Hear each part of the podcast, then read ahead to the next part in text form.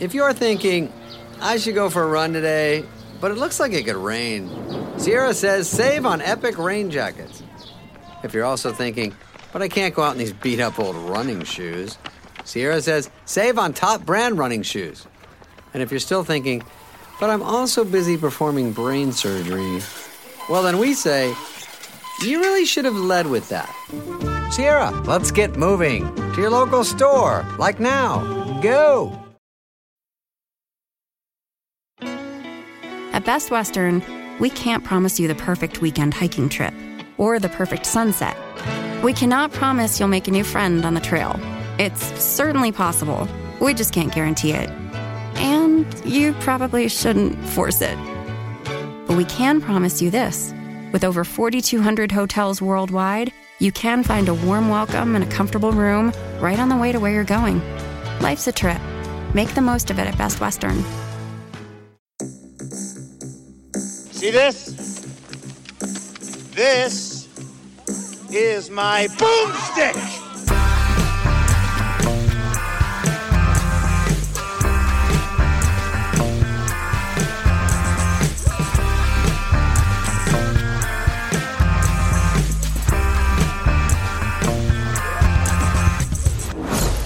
Hello and welcome to another episode of Unequal Sequel, Season 2 now.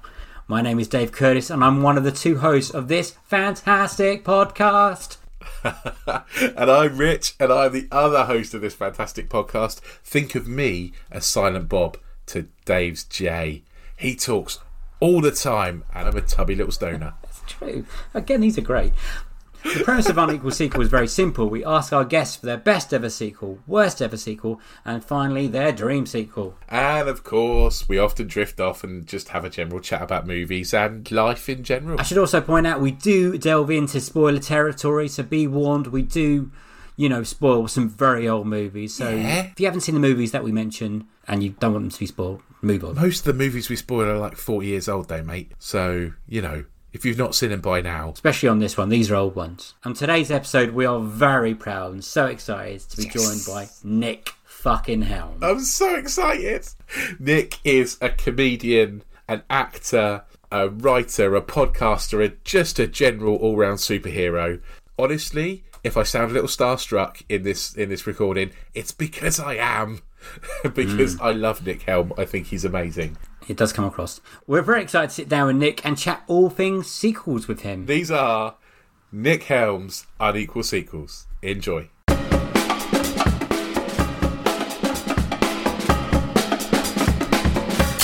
So you'll have spoken to Dave already, Nick, um, because Dave does all the work, and I just turn up and and talk about movies I've never seen before. Yeah, Um, yeah, yeah, yeah. But it's I think that's equal, right? I believe so. I'm taking that. Because so so Dave gears everything up so that you're primed, so that when you are unleashed, you do an hour of solid entertainment, solid solid sort of broadcasting, sort of. broadcasting. yeah, yeah, yeah. I mean, entertainment might be pushing it. It's better. And then you go back in your box, and then He's ready for the next one. yeah, and then and then and then Dave gets it all primed for the next one. That's- Rich is the brains. I'm, I got a bit of the knowledge. but Okay, you We're two are going to have to start taking uh, the blame for this podcast that you're doing. it's going all right so far. You can't keep sort of like pointing at each other and saying it's their fault. All right? We're in it together. Do you remember the first sequel you got excited about? The first sequel I got excited about. Ah, oh, well, do you know what? I think probably I can't remember what order it would have been in, but like 1989 was a huge year for franchises and sequels. So you had Star Trek Five, uh, Lethal Weapon Two, Batman came out, Ghostbusters Two, Back to the Future Two. And so, uh, like, there was just like this endless list of of sequels, and it was like everything was like fighting to survive. And I think Ghostbusters Two did all. It's I think it's set at, it's set at New Year, but I think it came out in the summer. Right. And uh, Ghostbusters Two, I think, came out maybe a week before Batman. Everything everything basically cleared cleared the way for Batman, and then Batman came out and you know trounced everything. But I remember I remember going to see Ghostbusters 2 at the cinema. It was the first, I'd been eight or nine. I think I'd probably be eight. And I was a big fan of the original Ghostbusters and the cartoon, the real Ghostbusters. And then when the sequel, but I preferred the movies, although I found the first one very scary. I remember that Ghostbusters 2 was the first film that I didn't need to go for a wee during. Ooh. I think I saw it twice, and I think the first time I saw it, I did need a wee, and I came back during Vigo the Carpathian's head floating uh, above a river of slime uh, while he was doing that speech, and I and I so I missed that chunk, and I went to see it again, and I didn't go for a piss of the whole film, um, and I remember Back to the Future two, which would have been the same year. Remember when that came out? I remember being so stunned and shocked by that film. Like how incredible! I was too young for the first film when that came out. I remember when the first one came out, my sister got taken to see Back to the Future, and I got taken to see The Dark Cauldron, All right. uh, which was which was like a really dark uh, fantasy um, Hmm. Disney movie. They were trying Yeah. something different, and it. And I remember sort of like, going, oh yeah, it was all right. But my sister had like this like magazine with Back to the Future, and there was like cut out board game off the back of like shreddies for Back to the Future. And my sister sort of like was big into Back to the Future, but I was old enough for the sequel, and I just remember the sequel just blew my mind. It was like so much happened in it, and the special effects were so incredible, and the film was just amazing. And I just remember I came out of that film in a in sort of like this shocked, stunned silence. And although I found the film very like it, well what was it? It was just like energizing. It was this i found like afterwards i slumped into like this little depression which was i'm just like this nine year old fat kid from st albans. Yeah. and i want to be i don't want to be marty mcfly. I want to be michael j. Fox. You know what i mean? And I, I wanted i i you know i was like that was that was the dream job do you know what i mean so I guess that's one of the reasons that I ended up kind of like trying to do some acting and trying to make films and stuff was the fact that Back to the Future 2 was huge. It's weird because I look back on it now, I don't love that film very much. I think Back to the Future is one of those films where you can kind of take or leave the sequels. The original is so perfect. I don't need anything else. And I think Back to the Future 2 is all right. I prefer Back to the Future 3 if anything, but like I, I don't need either of them. But in terms of looking forward to a film, I guess it'd be like Ghostbusters 2 or Back to the Future 2. Did you get the t-shirts and stuff? No, maybe maybe with Ghostbusters. Ghostbusters was a little bit more marketable, and it was already a cartoon series. Yeah, yeah. But it was a weird time because I think it was it was difficult to. You maybe you'd see a poster for an upcoming film, or the Odeon used to have like Flicks magazine, which was like a free magazine, Yeah, I remember that. and you'd see like upcoming films in that. But but it wasn't like now where well, I mean, it's probably not even. I don't even mean now. I mean probably ten years ago when you'd have like all the new trailers would come out, and then and even going back to sort of like dial up, you'd have to sort of download a trailer, which Yeah. would take a few hours, and then you'd watch like a two and a half minute trailer, and you'd go, "Fucking hell, that looks incredible," and you'd rewatch it and rewatch it. And now there's so much content that is being just fucking ejaculated into our eyes on a minute by minute basis that it, I think it's difficult to get excited about anything really anymore. Yeah. It's kind of like it, it's almost like it's gone back to I've got an Odeon over the road and it's like I walk past it and I'll go what's on and it'll be like oh Candyman do you want to go and see Candyman and so it's not like I think at the moment it's almost like more like it was back then because you kind of like just look and see what's on and then you go to the cinema if you go to the cinema. But maybe 10 years ago it would be there are these kind of landmark films that you're there looking forward to. So back in 1989 no there wasn't a, like a specific sequel I was looking forward to, but there were specific sequels that I loved. Yeah, Just to remind all the things I remember trying to download the Phantom Menace trailer back in 1999 and 98 it was, and waiting hours for it and just replaying that that over and over again in my on the computer. But I mean, I remember, I remember, I was too young for Return of the Jedi, and I was, I was probably too young for Star Wars, really. So I remember my sister coming back from Return of the Jedi with the sticker album, and then me sort of being obsessed with the toys and the Ewoks and all that stuff. And then I remember I went to see Cool Runnings specifically because I worked out in my head. Do you remember there used to be a show called Movies, Games, and Videos? I think so, yeah. It was it used to be called it was called movies, movies, movies, and then it became more about movies, games, and videos, and so it became something else. I don't think I'd ever I'd thought about that for about thirty years. Like that's just come just popped back into my head now you mentioned it. It was on about like Saturday at one o'clock, and I remember I used to watch that, and then I used to say to my dad, "Let's go to the cinema." And then on Saturday afternoon, about three o'clock, we'd go to like the shopping centre and we'd go to whatever film it was.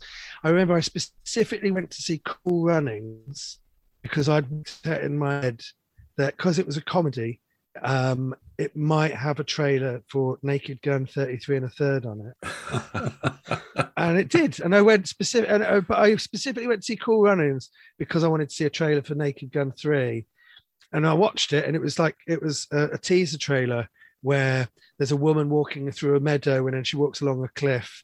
And she's it's like this romantic music's playing, and then Frank Drebin opens the door and it hits her in the face, and then she dies. And it's not in the film, but she falls off the cliff and she plummets to her death. And I just remember and that's all you get. And it says Naked Gun 33 and a third. And I was like, oh my god! And then we watched Cool Runnings. And it was like, oh yeah, it's good. As, that's good too. you know? Yeah. but that's not why we went. You know, it It was just for the um, trailer. It was just for the trailer. But that's what you had to do in 1994 or five. Or Yeah. I agree. Yeah. So we must we must be about quite similar age then, Nick. So I think I was eight or nine in in eighty nine as well. So we're So, 40. yeah, yeah, I'm forty. Scary, isn't it? No one gives a fuck about you. Uh, no one gives a fuck about you, Dave. We're 40. Um, so, yeah, I'm nearly yeah, there. yeah, yeah, fuck off. We're in the 40. See, the thing is, right? If we make it cool, yeah, then Yeah. Dave will be wishing his life away in it. Yeah, I want those four years to absolutely zip past. And I think there's, there's no doubt in anyone's mind how cool we've made 40. Yeah. big time, big Uh, time. just just by this chat we've had so far, everyone's envious of the lives that we've. Fucking hell, want to be cool like that guy. Go to see Cool Runnings in 1994, see the Naked Gun 3 uh, teaser trailer. Oh, yeah, well, well, what a cool bunch of 40 year old dudes. Yeah, we're 40. what of it? It, was a different life back then. it was. I'm glad. I'm glad. If, if it wasn't this old, I wouldn't be old enough to know how shit today is. Do you know what I mean? We had it. We had it well good in the end. we had it well good. in- Oh, Oh. we're all dying. So you're talking like at 1989, like I think of 1999. That has been my- probably my one of favourite years of.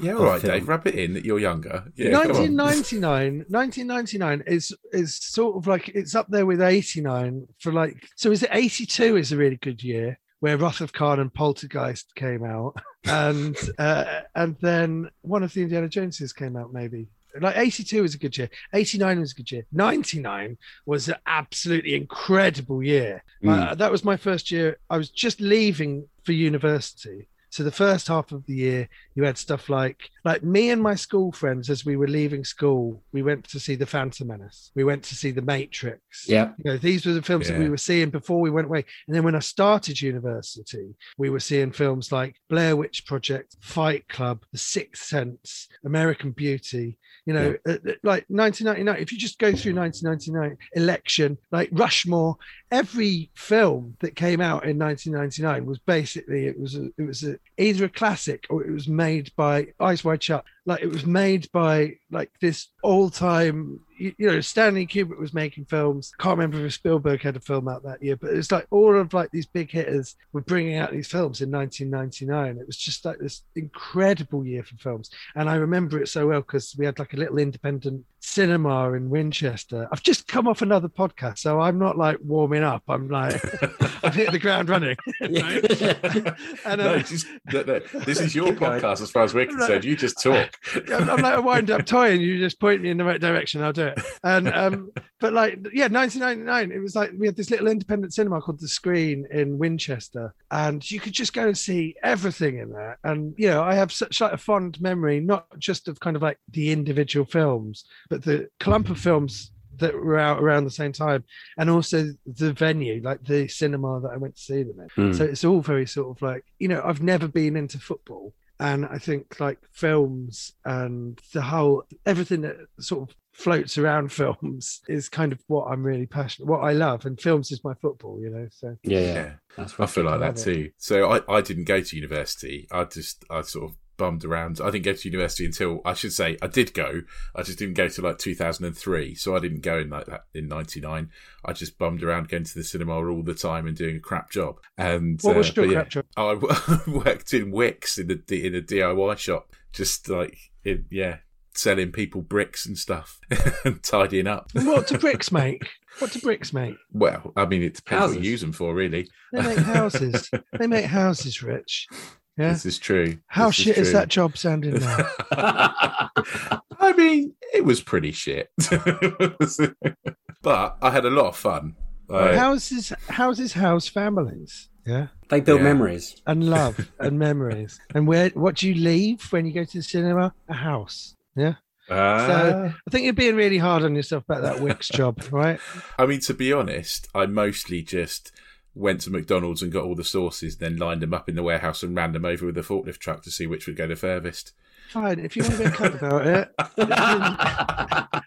it- you, you can. Your your life can sound as shit as you want to make it, mate. All right. I, I was trying. I was trying to help you. yeah, I, I thought it sounded great. It's- I think. I think that you've contributed to a lot of people's happy memories. So do I. Thank you for that.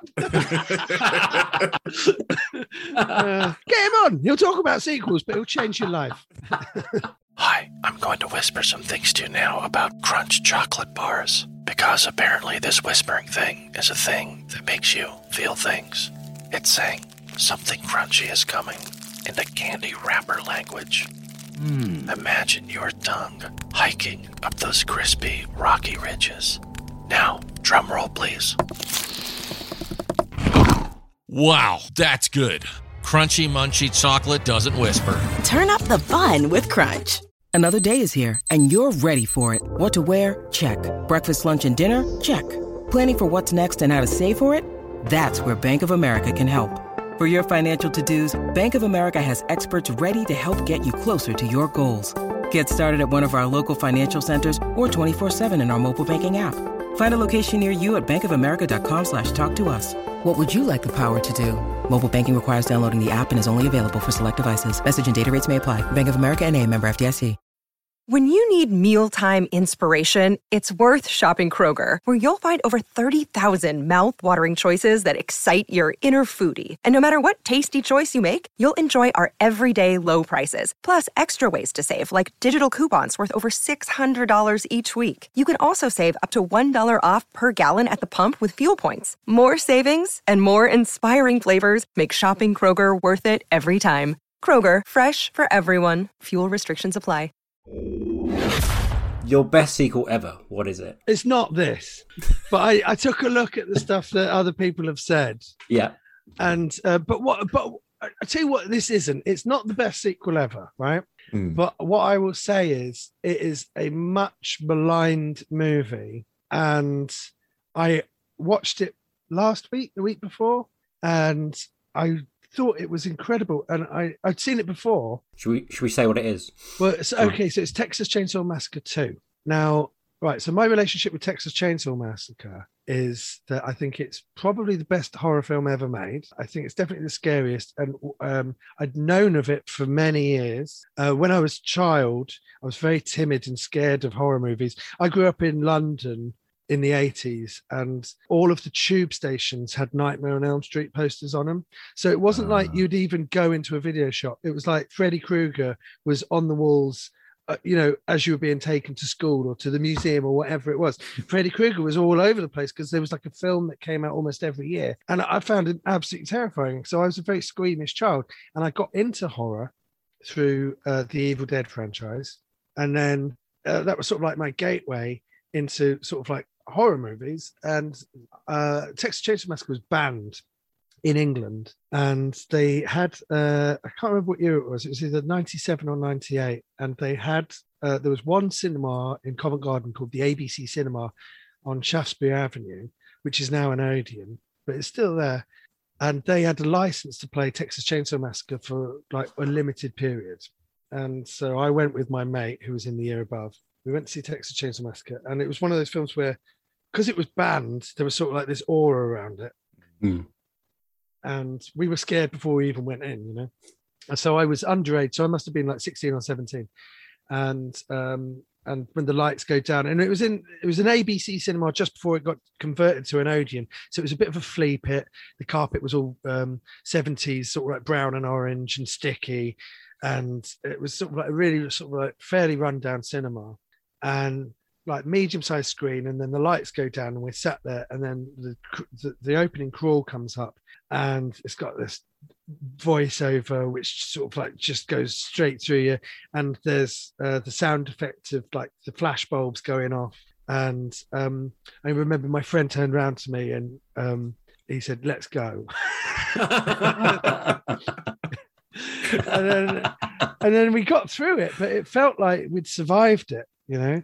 And Yeah. at the end, I was like, I was ready to leave at any point, and he said, "Yeah, me too." It's like we could have left, but we stuck it through. And I just think it's one of those films where, by the end of it, it's. I, and I wrote my dissertation about these films because it was sort of like it came out in the early '70s, and it was a crossover time where the Vietnam War was going on, and there was all this news footage coming back of troops being of dead bodies on the news, of people with like their guts spilling out on stretchers, and it was sort of like, and all of the people that were making horror films realized there was nothing that they could really do that was worse than what people were seeing every night on the news, and so it, it sort of bred this new wave of horror movie directors like Wes Craven and Tobe Hooper and John Carpenter, who sort of like uh, made sort of like these fairly gritty, grimy horror movies. And Texas Chainsaw Massacre just has like this ambience to it and this texture to it, and it feels dirty and sweaty, and the Mm. movie feels hot.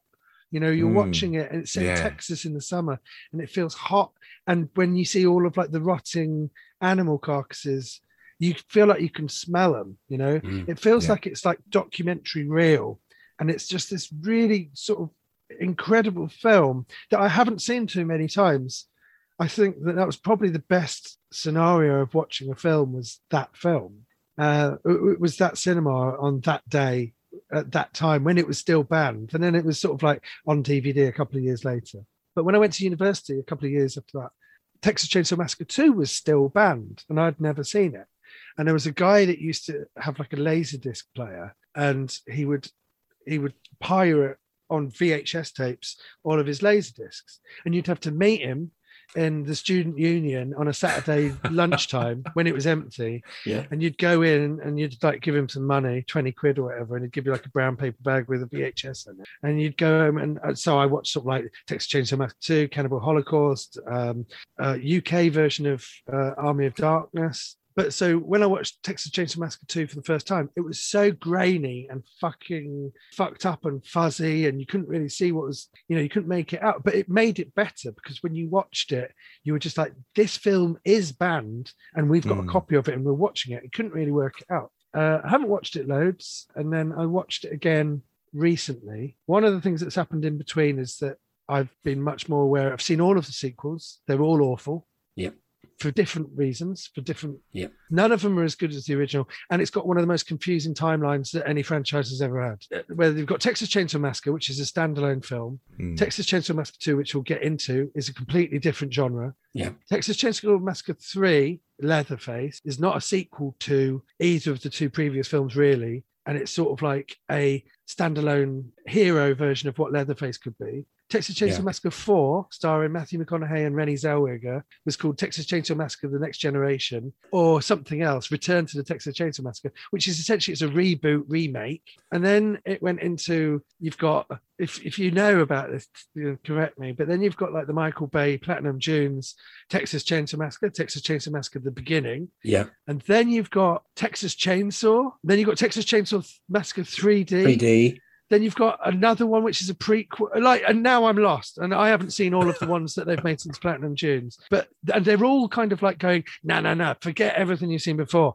This is the real Texas, and it's shit again. And you're like, but like, there's one that's sort of like got cell phones. And they're all like texting and stuff, but it's meant to be set the day after the original Texas Chainsaw Massacre in 1973. So they haven't even done any kind of like. So it's so it's just this mess. So so there's people that say that Texas Chainsaw Massacre 2 is shit, and you go, if you just take Texas Chainsaw Massacre alone as it is, as a standalone movie, and you take for granted that all of the sequels are, are, are awful and they get worse. And then you look at Texas Chainsaw Massacre and see it in its own light. One of the things that I noticed in between the first time I watched it and the most recent time I've seen it was that the poster that came out was piss take of the Breakfast Club. Yeah. I noticed that today too. so you've got like the whole of like the Sawyer family who are cannibals from the first film, and they're all posing the the cast of the Breakfast Club on the front cover, and and so even the marketing is sort of like tongue in cheek. Hmm. And so when I watched it the other week, what I noticed about Texas Chainsaw Massacre 2 was, you know, where where's you get Evil Dead, which was a straight horror movie, and then you got Evil Dead 2, which took it in a comedic, sort of more action-packed direction. That gets praised as kind of like, well, they took the original and they completely changed it. They switched genres and they made it into sort of a, a horror comedy. So the Mm. first one's a horror, second one's sort of a remake and a horror comedy. And that's one of the reasons why people love it. And the th- reasons why people hate Texas Chainsaw Massacre 2 is they took the original and they made it into sort of like an action comedy. And that's one of the reasons why people hate it. And I think that if people stopped looking at it as if it was, you know, a legitimate sequel to the original, and they looked at it like they look at Evil Dead 2 and just say, he didn't want to repeat himself. Tobe Hooper yeah. I think it was part of his contract. He had like a three picture deal with Orion and he'd made Lifeforce and he'd made something else. Uh, it was the uh, Invaders from Mars. And I think they said, You've got to do a, part of that is you've got to do a sequel to Texas Chainsaw Massacre. And he was like, I don't want to. So what I'll do is I'll do like this slapstick comedy type thing.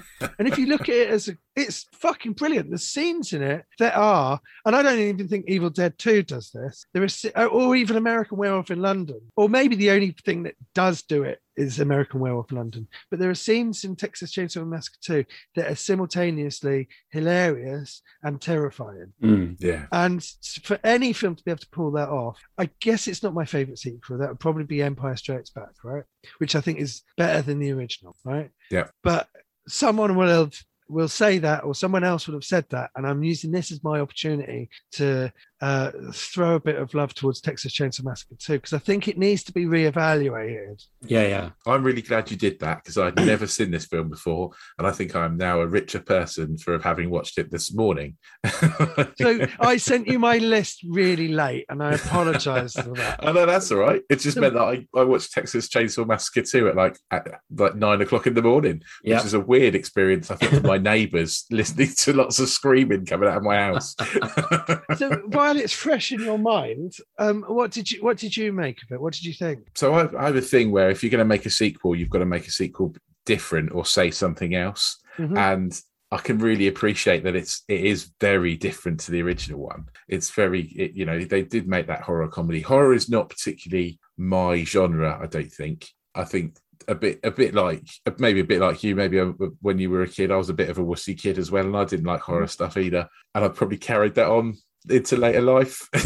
but um, but actually, I, I found it quite watchable. I think the script must have just been like 90 pages of someone going, ah! yeah yeah Yeah. but it was nice to get a bit of kind of a bit of backstory into the family and, you know, winning chili competitions by grinding up people. yeah there's, Love back, that. there's backstory there's backstory to the family and i and i like all that and i and i think that turning the family from like there is dark comedy in the original but what they've done is they've gone ah right we'll hook onto that and we'll make that Mm. no pun intended but we'll hook onto that and we'll make that thing that like it, that the engine behind this film which Yeah. is we'll put loads of sort of like jokes in it. i think stretch is the main female uh, Mm. uh, protagonist. I think she's great. She does in the second half later on scream a lot, but I think they do so much character work with her in the first half Yeah, yeah. that she doesn't just sort of like blend in to become another female final girl that's running around screaming, but she you're kind of with her on that. Yeah. And the stuff they put her through is almost like a Bruce Campbell kind of level of torture that, that you know they cut off her friend's face and make her wear it. Yeah, yeah. She, there's that bit when she falls through um, the hole in the ground outside the fun fair, and she just keeps falling and falling and falling. And Dennis Hopper gets like this um, this decomposed arm for her to hold on to to stop her from falling through. Oh, Dennis Hopper's in it, by the way. Um, Yeah. uh, grabs hold of the arm, and then the arm breaks in half, and then she falls. So there's like this, like all this slapstick horror stuff that's happening to her, and it was made, if not before, at the same time as Evil Dead 2. So it wasn't like he saw what they were doing and then he did it himself. No. It was sort of like it was. It, this was always what he was going Yeah. to do, and, and like you said, by repeating sequels. If you look at something like Die Hard 2, I love Die Hard 2, but I never choose to watch Die Hard 2 because I've got Die Hard. Yeah. I'll mm. either watch Die Hard 1 or I'll watch Die Hard 3 or I'll watch Yeah. Die Hard 2 if it's on TV. Yeah, absolutely. But That's a I, good life lesson. but Die Hard 2 is just a, a repeat of the first one. And when you look at sequels, it's just kind of like, I think having something either totally different to it or or taking those characters and doing something different with them, I think is kind of the way forward. And I mean, the same with Back to the Future 2. I think, but Back to the Future 2 is so, it's kind of like, I think it, there's a weird feeling coming out of Back to the Future 2 where you kind of like can't really work out what it is. And then years later, you go, I think it was a real shame that they couldn't have worked things out with Crispin Glover. Mm. because he's Yeah, yeah. such a main part of the original. And then it's kind of like you're being gaslit a bit with the second one, like going, "Oh, he wasn't like he wasn't that important. It was all about my, Marty McFly, Doc, and his mum." And you're kind of like, "Yeah, but what his what happened to his?" So they kill his dad off, and it's kind of like, right, okay. But the whole film seems like it's like they're solving the problem of not having to work with Crispin Glover. When in actual fact, I wonder what that sequel would have been like. It could have maybe that could have been my dream sequel Yeah. but yeah, Texas Chainsaw Massacre. So the scene that I mean is the is the scene where she's in the she's in the she's in the radio uh, The radio station, yeah. the radio station, and there's all the records. And Chop Top is uh, you don't know who he is. He's wearing a Sonny Bono wig, and he's got the glasses, and he's dressed up as a hippie. And he's meant to be the brother of the guy, the hitchhiker in the first film, but he was away at the Vietnam War during the first film, and uh, he got a metal plate put in his head. Yeah. So when he's there, he's sort of like crazy. And you've got Stretch, and she's in the thing, and her mate has left. And so she's on her own in the radio station. And then she comes out, and here is this weirdo that's uh, in the radio station. He wants a tour. And so she gives him this super fast tour of the radio station. And every time she like picks up, like, this is a snow globe, and he's going, Yeah, snow globe, snow globe. and she's going through all of the stuff. And it's terrifying. It I. I find it terrifying, but it's also just really funny as well. He's even making jokes when he's bashing the guy's brains in with a hammer. Yeah. I Yeah. find Chop Top the most terrifying, actually. Not just because of what he is, but because of how he got made like that. I think about like that kind of that horrific injury that happened to him in Nam, which must have blown half his head off, Yeah. and and, the, and then how that's twisted him up to then you know the so the hitches the hitchhiker's his brother, but and that's the corpse that he's carrying around with That's with him and making got. Talk, isn't it? Wow. and um, uh, who who makes it onto the poster, the Breakfast Club poster. But the fact that he's got a coat hanger and he's heating it up with um, a lighter, Yeah. and he's uh, and you don't know what he's doing with it, but he's keeps scratching his head. And then when the wig comes off, it's kind of like uh, you realise that he's using the coat hanger to scratch off bits of kind of Yeah, like bits of dead skin that's like grown around his his uh, plate Yeah. and his head, and he's eating it, and it's uh, just absolutely great. The thing that I find really weird about the, the franchise is that, and it happens with franchises. It happened with Nightmare on Elm Street, where they went, "Oh, Freddy Krueger does uh, one-liners." So we'll make it all about Freddy Krueger's one-liners, and then he's not scary anymore. In fact, he's a hero. And what they did with Texas Chainsaw Massacre was what was great about it was it was about a family.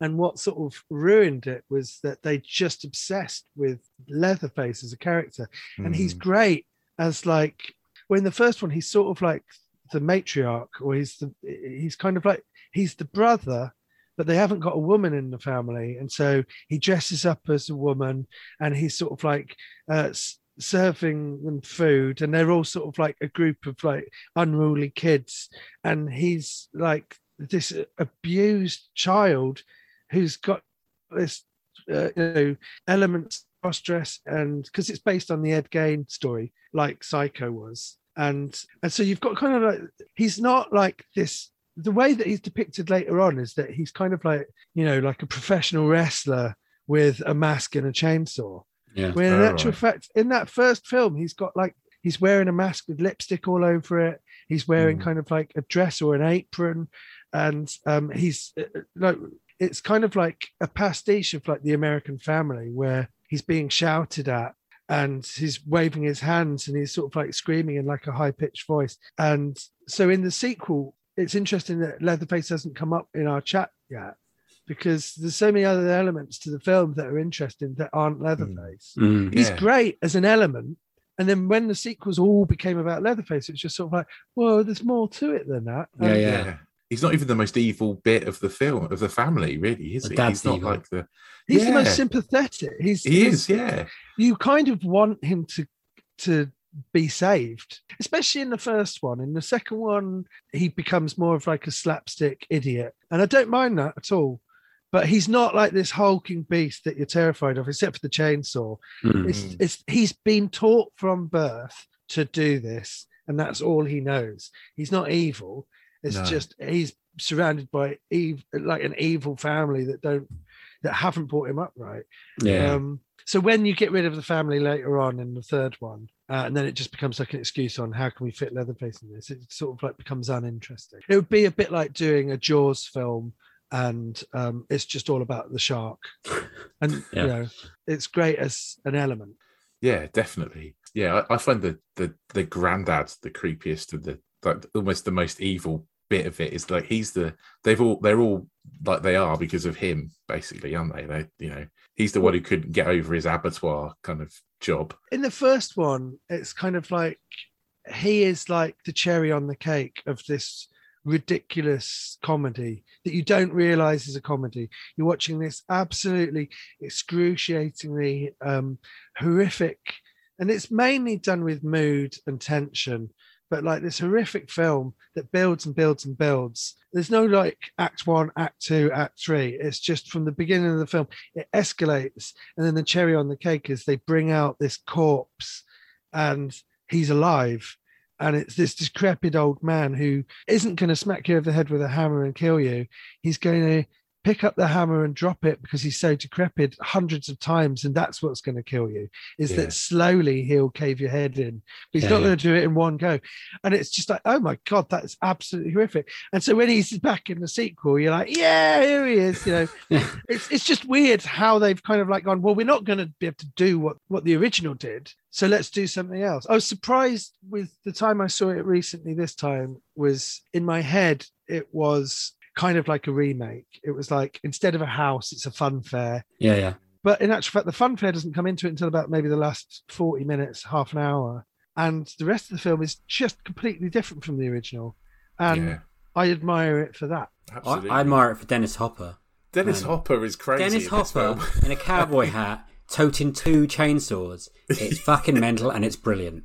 when he's testing them out and he keeps making Oh. eye contact with the guy that's selling them to him like it's the most normal thing in the world and then when he goes out and he tries the chainsaws out on the wood Yeah, yeah. and it just slowly zooms into the guy that's selling them to him and his reaction to it is just fucking crazy it's like um have you ever seen cabin uh, cabin fever the original one. yeah Uh, a long time ago, yeah. there's the bit with the kid and he starts doing kung fu and they they're outside the shop and the kid does kung fu and it's this, slow motion weird thing and it's, it's sort of like this really weird thing and i don't really like cabin fever and i'm not a fan of eli roth but you watch that bit and you go that's so weird and then you watch Texas Chainsaw Massacre 2 and you go, that's where he got it from. That's the bit. It's Dennis Hopper with these two chainsaws. And then this guy that's selling them just sort of like has just this, he starts like whooping him on. And you kind of like, and you kind of like going, "Wow, what is this?" It's it's just it's so it's so weird. Like the bit where she goes,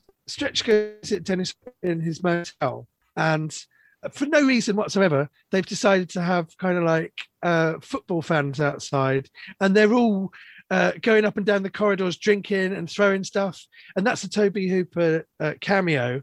He's Oh, like one of he, he he throws something. He's the first one when Stretch walks past him. He's wearing a hat and he's got a beard, and he throws something towards the camera, and then he walks off. And every time they open the door, there are all of these people, and they're walking around with like props. They've got one of them's like stealing like a potted plant from a from a room and stuff. And you just see these things that are going outside the room, and they're having this conversation about Dennis Hopper trying to find his uh, his his niece's uh, his niece and his nephew, and they're having like this serious conversation about this chainsaw family that are murdering people. And outside the back, for no reason, he's decided to just have like this beer festival that's going on. And every time the door opens, you see like a little snippet of it, and you think that's brilliant. he didn't have to do that. He didn't have to set it in a motel room. He did. You Yeah. know what I mean? It's like you watch it and you just take it for granted, and you go. He chose to do all of that stuff for some reason, and it just makes the film weirder and funnier. It sort of just makes me want to never go to Texas. it's like, it's- Yeah, absolutely. Or uh, never try the chili. no, definitely never try the chili.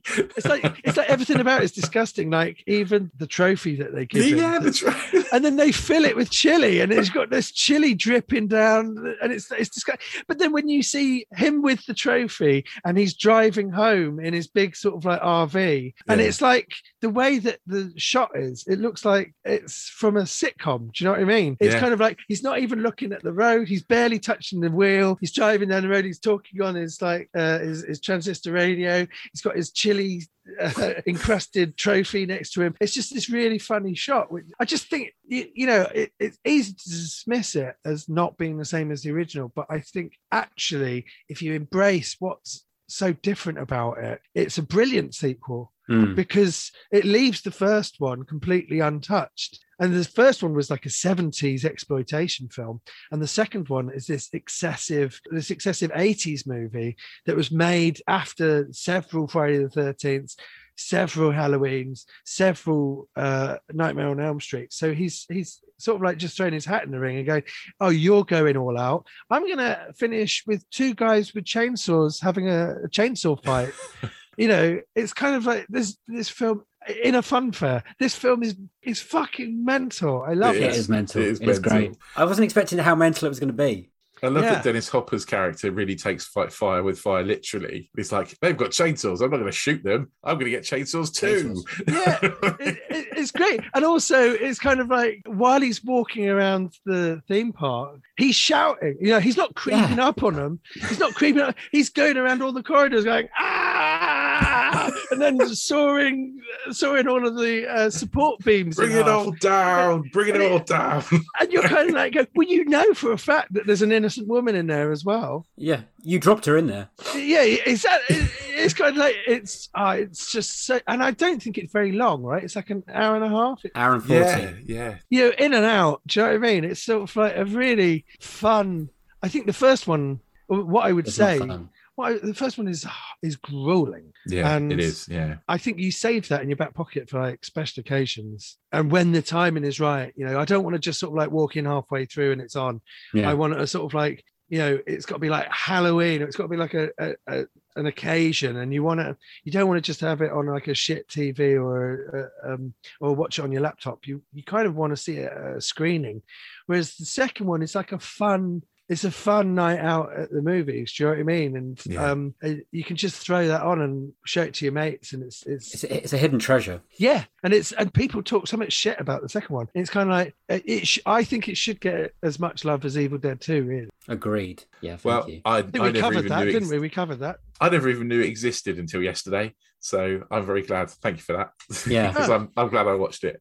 Oh, good. And I'm glad. Tick that- it off. I'm glad you don't think I'm a massive wanker for suggesting it. For Not at um, all. It's impossible. Do you, do you know what I mean? It's an impossible thing. What's the best sequel? I said I was saying to Dave before you got on that actually I really love doing this one because I've not seen any of your three films, and I really Oh, love really? it when I've not seen any of uh, when you know when I've not seen a film. I really love it. It's because I get a chance to watch them. Yeah, we, we Yeah, can't yeah. talk about The Dark Knight every week. That- No. it's so nice to have someone pick other films. It is a really good. It, I mean, Dark Knight's a great sequel, but it's this. It's this, for me. It's like it's a sequel in a universe that I don't particularly love. Okay. like Christopher Nolan has made a trilogy of movies about Batman that seem to be embarrassed that they're making films about Batman. Batman. Yeah, I get and that. You, and you kind of like go, yeah, cool. We'll give it to someone else. We've seen Christopher Nolan's version. Give it to someone else and let's see what they do. And it might be Joel Schumacher or it might be, uh, you know, Zack Snyder. And it might not be better, but I think Batman has enough sort of like scope to do different things with it. Yeah, great. And I felt like 10 years of Christopher Nolan was like, yeah, yeah, yeah, I get it now. Let's for like on. one and a half amazing films out of three, you kind of like go, yeah, yeah, we get it. It's great. What is the sequel you've most been disappointed with? So the first one was brilliant and you built up a lot in your head and then you came out and you thought, ah. So not rubbish, but disappointed. Um, well, I would say The Dark Knight Rises is. I thought Batman Be- Begins was brilliant. I really did like The Dark Knight but it's so long. It's sort of like for me. I know people watch it over and over again, but for me, if it's really long, then it sort of like lacks that rewatchability for me. Where hmm. you got to set the time aside. That's the problem with the Zack Snyder Justice League as well. I thought that was great, but I also think, when am I going to watch that again? Yeah, exactly. He's got five hours to rewatch that. I still haven't watched it yet. It's, it's brilliant. It's so good, and it's like mind blowing how different it is from the Joss Whedon version. And it- it's so I th- I just thought it was fantastic. But as you're watching it, you go, it's great, but four hours, you know. Mm. And one of my favorite films is Dancing with Wolves, but it's like, how many times have I seen that? Four times. Because it's like when there's no rewatchability. Yeah, a- another terrible sequel would be Naked Gun 33 and a third, where the first one was great, second one was almost as good, and then the third one, Especially after you saw the trailer. especially after I made all that effort for the trailer, the third one is kind of like goes towards what spoofs became, where the first two were like legitimate detective stories that had Leslie Nielsen in them. Like this, th- th- they work as a detective story, and then they they're spoofing it as a genre. So it's not like here is a specific spoof, but it's like they're spoofing it as a genre. And then with the hmm. third one, they are taking stuff like Thelma and Louise. Here's a here's a spoof of Thelma and Louise. Here's a spoof of The Great Escape. Here's a spoof of The Untouchables. And it's like, yeah, yeah, yeah. But they're specific moments out of films, and you kind of like go, oh right, well, it's it's almost a different style from what the first two were like. And it's sort of like it was a disappointing, it was a disappointing one.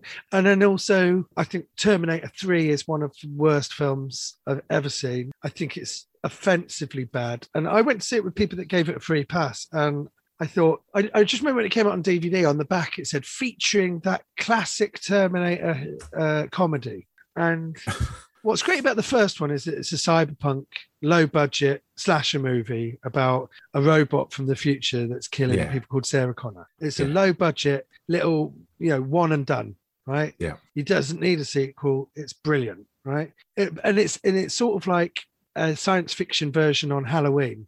And then you got Terminator 2, which is so different from the original, but it's written and directed by the same guy. Like, like I mean, in the same way that Texas Chainsaw Massacre 2 is different from the original, Terminator 2 is so different from the original. But you watch it again and you cannot get completely invested in that film. It's like it's such a thrill ride. And then when you get to the third film, you can do anything. You've got a time machine. You know, send him back to the old west. You know, send him millions of years in the future. You do so. You, can you imagine like Arnold Schwarzenegger sitting on a cat uh, on a horse and then the horse collapsing, and you know, it's like, um, or, or, or go back to the to the fact that it's kind of like it's a chase film. You know, maybe reverse it. This time you're hunting the Terminator, and there's a Terminator that's on. You could do anything with it, right? The- your big spin on Terminator 3 is we'll do Terminator 2, but one of them's a girl, right? and it's just like it's so shit. It's kind of like, well, what? How's he? How's he going to get his leather jacket this time? Oh, he'll get it from a ladies' night at a, a strip club. Oh, brilliant! Ha ha ha ha! He's got Elton John sunglasses. Ha ha ha ha ha! He arrives in a massive disco ball. Ha ha ha ha! ha. He says, "Talk to the hand." There's- you know, it's so shit. There's a bit in it where the TX, and I've only seen it like one and a half times. I hate it. Saw it at the cinema. I hate it so much. Right. Uh, there's a bit where there's a TX, uh, with the TX, which is uh, the female Terminator, and she's got a, a robot endoskeleton and she's covered in liquid metal, right? And so she can look like anything as long as it's got two legs and two arms, right? And um, so it's shitter than the T1000 for a start. Right, Yeah. because it's got a it's got a structure to it, so it can't become anything, but it can control everything through the internet. And uh, there's a bit where she dips her finger in a pool of blood and she licks it, right? And for the audience, you're meant to go, "Oh, she's licking blood," but we know she's a robot, and she, we know that her whole exterior is liquid metal. So if she's touched it, she can do a DNA test on it. She doesn't need to put it in her mouth because the whole of her outside body is liquid metal. So she could just put her foot in it and it would do a reading of the. Do you know what I mean? So her like putting her finger in it and licking it is only for the audience's benefit. It's so absolutely shit. The only and then the only thing that anyone ever says to defend it is the ending's good, isn't Yeah. it? You go, yeah, the ending's great. Why don't you put that at the beginning of your fucking film and then make the rest of the film how you're dealing with that. Maybe there's a time machine in the bunker, and maybe that's how things get started. And the other thing, the reboot of Friday the 13th is a really weird film where they do basically uh, a cold opening that lasts half an hour. All right. They basically do an entire Friday the 13th movie in half an hour where you're following these kids and you think they're the main characters. And then they all get killed off by Jason. Maybe it's more like 20 minutes. And then at the end of this sequence where they all get picked off one by one and killed and hacked up uh, by Jason. Then it says Friday the 13th, and you go, oh my God, the film hasn't even started. And I think that was quite a good idea. It's Platinum Dunes again. And one of the great ideas about Friday the 13th remake is that because Friday the 13th is such a long story and you think you know it, but actually it's the mum in the first one. And then he doesn't get the hockey mask till the third one. What they've done is they've crunched everything into one and they've done a greatest hits and go, this is everything you think you know about Friday the 13th in one condensed film. And you go, that's a great idea. But they open the film with, this is a Friday the 13th film in 15 minutes. Great. And then they go and do the same thing again, only over an hour and a half. Yeah.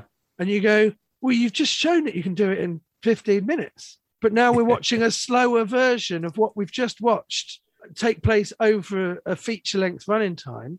And you go, that was your opportunity to go, now we're going to do something different with the franchise. We've shown you what the franchise is. Now we can do something different. I think that was a wasted opportunity, but it's not one of the worst sequels. One of the worst sequels is obviously Star Trek 3, Star Trek 5, you know, one of the Star Treks. Any odd number Uh, the last, the last Jedi. I'd say the Last Jedi is.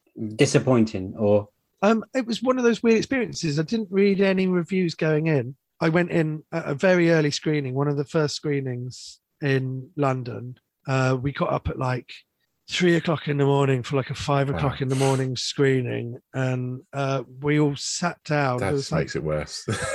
there was te- there was ten of us. I was still drunk from the night before, and there was ten of us in there, and we were all sat there, and and I really loved the Force Awakens because yeah, it's very similar to elements of the other films, but you sort of needed it as a palate cleanser to get you excited again for Star Wars. So what I mm. loved about the Force Awakens was I came out of it and I was excited about Star Wars again because the prequels killed it, you know, for me. Yeah. The Re- Revenge of the Sith, I, I left Revenge of the Sith and thank George I have to spend another penny on Star Wars ever again, right? You've absolutely killed it. And The Force Awakens did something amazing, which it got me interested in Star Wars again. And not just I loved it, I loved it twice as much as I ever did. Mm. And then The Last Jedi, I just remember something weird happening where even when the opening crawl came up, I hated it. And I was just spent the whole film, I hated it. And every 10 minutes there was a terrible joke. And I was like, "Oh, I hate this. But I was watching it with 10 people and we all came out of it and we were all really sort of like quiet.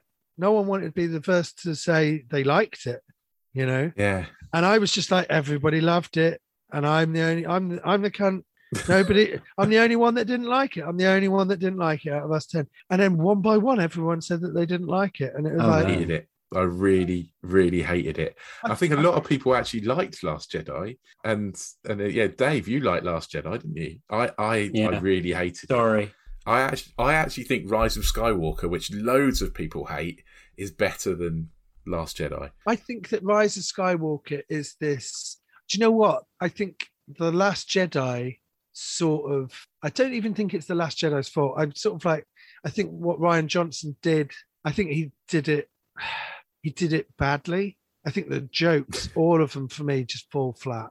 Yeah, Um, and it's almost like Terminator 3, the classic Terminator uh, humor. And you go, Arnold Schwarzenegger putting on star shaped sunglasses, Elton John sunglasses, is not classic Terminator humor.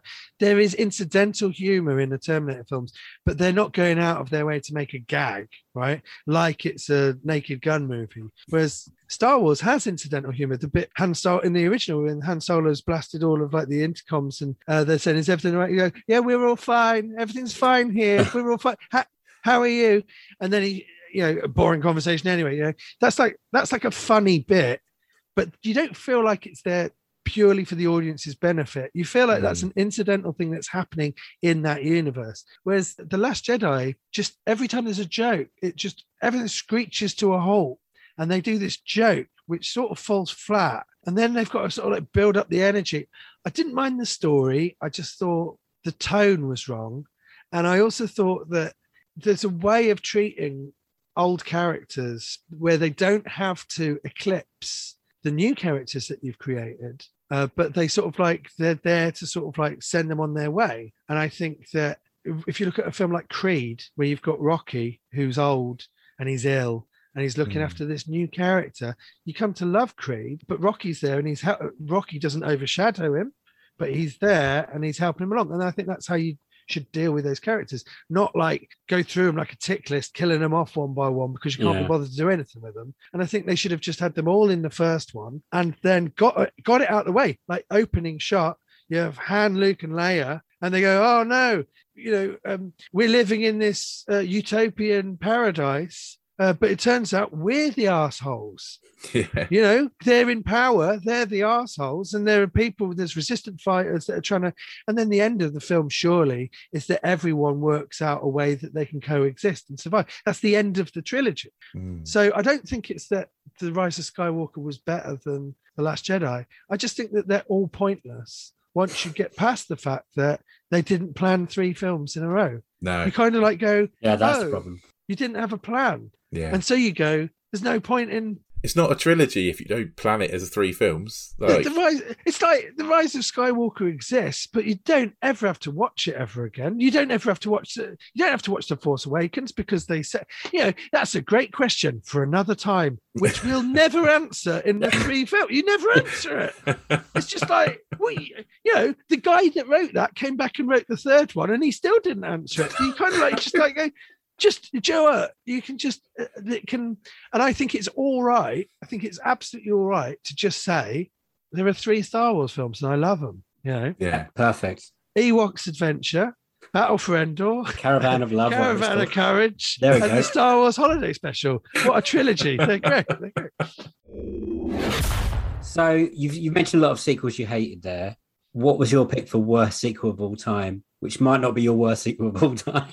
No, th- I think the Last Jedi on a person. I know people love it, but I just I don't understand that thought process. I think it looks good, and there's loads of technical things that are good about the Last Jedi. But the worst sequel of all time, though, of course, is Weekend at Bernie's Two. It's not that Weekend at Bernie's is the best film ever made, but for what it is, Weekend at Bernie's is an enjoyable film, right? If you Yeah. know what you're going into, Weekend of Bernie's is great. And also, uh, Terry Kiser is the guy that plays Bernie, Yeah. who I think looks like uh, Robert Downey Jr. Um, He does a bit, yeah. Yeah, I can see that. so uh, last year I was tweet- I'd watched I was watching them and I was tweeting about how um, Robert Downey Jr. is great in these Bernie's movies. like, the- like these these prequels to the Avengers movies is fantastic. Um, yeah, I think Weekend at Bernie's is a really sort of like disposable, enjoyable film. I don't think anything more of it. That's all it is. It's a it's nice to see Andrew McCarthy doing something outside of the Brat Pack. Um, but and it's kind of like if you like Mannequin, my sister loved Mannequin when we were growing up.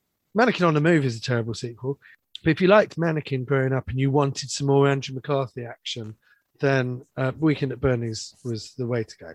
Yeah. Weekend at Bernie's 2 sort of takes that premise, overcomplicates it, adds voodoo into it, and then it puts them in sort of like this holiday resort. And the film feels like they said, like, there's so many sort of semi improvised scenes that are set in their hotel room around their minibar yeah. Mm. and you kind of like go this looks cheap it looks like you've all gone on holiday and while you're on holiday and you've all gone on holiday all expenses paid uh, you're being paid and you've got to commit to like three hours every morning towards making weekend at bernie's 2 yeah. and it just looked you know the fact that they've got people in it that have so much screen time that weren't in the original makes me feel like rather than story wise that feels like it's some sort of it feels like a tax dodge or it feels like um it feels like no one was really committed to everyone knows that weekend at bernie's is a piece of shit. It's a it's a punchline. So let's just use this as an excuse to get money out of it to get a holiday out of it. And can you write me as little involvement in this as possible so i can just show up for a couple of hours here and there and then the rest of it will be done by these like uh It's just not funny. It's, just not. It's fucking boring. So dull. it's boring. It's and, and it's got like what's funny about Weekend at Bernie's is a- a dead body uh, looking like it's alive. yeah. That's the joke. We've Yeah. got this guy. We're trying to. Not only are we trying to pretend that he's alive, but he kind of like ends up. He's a dead body, but he ends up in situations that looks like he's alive, and he can. You know, there's one point in the original where he's in a fist fight with someone, and it's just because the other guy is moving that he's moving, and if the guy Yeah. stopped moving, he'd realize he was a dead body. In the second second one, he's got this voodoo curse on him, so he moves on his own accord, and it's just like that's not what is good about the first film. How do the makers of Weekend at Bernie's 2 not know what is good about Weekend at Bernie's 1? I don't know. I'd never seen Weekend at Bernie's, so Haven't you're telling you? me that no. Oh, so I was really confused at half six this morning when I put it on. So there's no voodoo, and he doesn't move at no, all. In the he doesn't one. move at all. He's, he's just dead in the first one. It's like they found out the actor could do physical comedy, and they thought The physical comedy is go." like Terry Kiser's physical comedy is quite good. I have to say that's the only thing good about this film. In the in the first one, his facial expressions and his physical comedy is, is brilliant. In the second one, it- you know, he's like dancing and he's doing the thing. And the physical comedy, no, I'd say the physical performance There we go. Mm, is outstanding.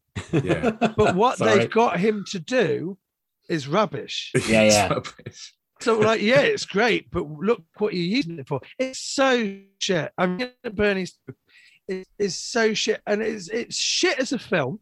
As a standalone film, it's shit. It looks cheap. It looks lazy. It looks it, it, it looks illegal.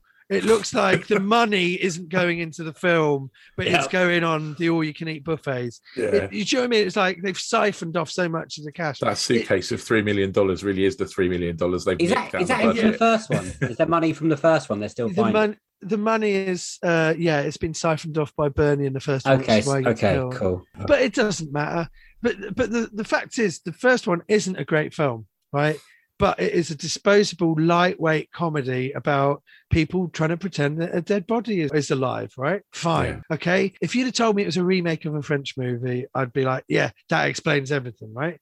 Fine that's weekend at bernie's. The fact that doing a sequel four years later where you go surely he'd have like the first one wasn't a cartoon the second one is a cartoon Yeah. and I think it even starts with the cartoon. It starts with a doesn't cartoon, yeah. I was messaging Dave last night when I was watching it and saying, even the opening credits are rubbish. like, it? It's like it's got such a low watermark, a low benchmark to reach. Do you know what I mean? It's like all we have to do, guys. Don't worry, guys. This is going to be a slam dunk. All we've got to do is be as good as Weekend at Bernie's, and and we can, you know, and, and we've and we've done it. And it's like the reason why it's such a bad sequel is that it can't even be as good as Weekend at Bernie's, right? It's sort of like there's like it's set like I mean they made it four years later, so in your head you're like going. I think the original was 89, right? And the next one was like 93 or 94. And you kind It's of like go, yeah. you go, that's the same year as Jurassic Park. Do you know what I mean? It's the same year as Demolition Man. There was other stuff that was happening, and you kind of like go, "What?" It's kind of like he would have rotten by that much. Why? Why? Four years after the original Weekend at Bernie's, has someone had the fucking brainwave to do a sequel to Weekend at Bernie's? Unless it is to have a fucking all expenses paid luxury Caribbean holiday, which Must is what the what it is. You look at yeah, it and you go, it's got to be. it's dis- it's not disappointing and franchise breaking like Terminator or Star Wars. It's just sort of like it was such an easy win and you've just failed and it's like what a waste of your time my time everyone involved it's just shit i'm sure they had a lovely holiday but you just look at it and you just go what a fucking piece of fucking filth fucking awful yeah Apparently, they tried to make a third one a few years ago as well. Yeah. Yeah. the Yeah, IMDb trying to make a trivia. third one, yeah. if they're going to leave it this long, I think that they would. I don't think. I don't think that it would be. I think it would probably be an improvement. It couldn't It be any worse even- than that. It might even. It might even be the best one. Do you know what I mean? They might have learned so much. There might have been uh, like um, a sense of irony to it. It would have cut through it. You know, and they'd have gone, yeah, I think actually we can do a sequel here with Weekend at Bernie's or a remake or do Hmm. something. But the fucking the second one, it's like they've strayed from the formula and paid the price. Yeah. I thought it was going to be like when you first said it in my head, like Animal House, Porky's 2, a little bit risque. Watching it as a young boy, I think, oh, there's a bit of boob, but it wasn't even that. I'm not, I know I'm a grown man now. It but- wasn't wasn't even a bit of boob, and I'm a grown man with an internet connection. I still that's still the only thing that I look for in a movie is Weekend at Bernie's does sound like it's like this raunchy sort of sex comedy, right? All my entire life, I thought that's what Weekend at Bernie's was. I think there's a bit more of it in the in the first one. There's a scene where a woman goes upstairs, has an argument with Bernie, and then comes back down because she's just had sex with him. Oh my Uh, god! and and that's like a great moment because it's it's almost a kids film except for every so often there's a swear word and there's a sex scene. Yeah, and when it's edited for tv it's kind of like has she has she just had sex with a dead man? And no one's going to tell her and she'd be traumatized right? I, yeah i think there's stuff i i enjoy the first one eh, for exactly what it is. Yeah. did you watch them recently, or or is Yeah, it something you watched back in the in the early to late Well, nineties? my sister, as I said, was an Andrew McCarthy fan. So Weekend at Bernie's one at the time. Weekend at Bernie's two, I think, came straight to video. Weekend at Bernie's feels Oh, like it was on like a cycle of uh, Saturday evening movie slots, like Three Amigos, uh, Police Academy movies. Or, you know, either on ITV or BBC One, you'd get like a movie that started about five o'clock on a Saturday. Yeah, yeah. Um, and Weekend at Bernie's was edited for TV to be one of those. Weekend at Bernie's 2 sort of came out a lot later, and then it sort of felt like it was straight to video. And so it just appeared in like video shops, and you kind of go, oh, maybe I'll avoid that. And then eventually, I think I watched it maybe in the mid 90s, and then I hadn't seen it again till last year. I think it's free on YouTube. You can see it. Is that where That's how you we- saw it? That's how we watched it. yeah. And Chainsaw Massacre, by the way. Oh, really? Well, the first uh, the, the the first weekend at Bernie's I saw um last year on YouTube, which was heavily edited.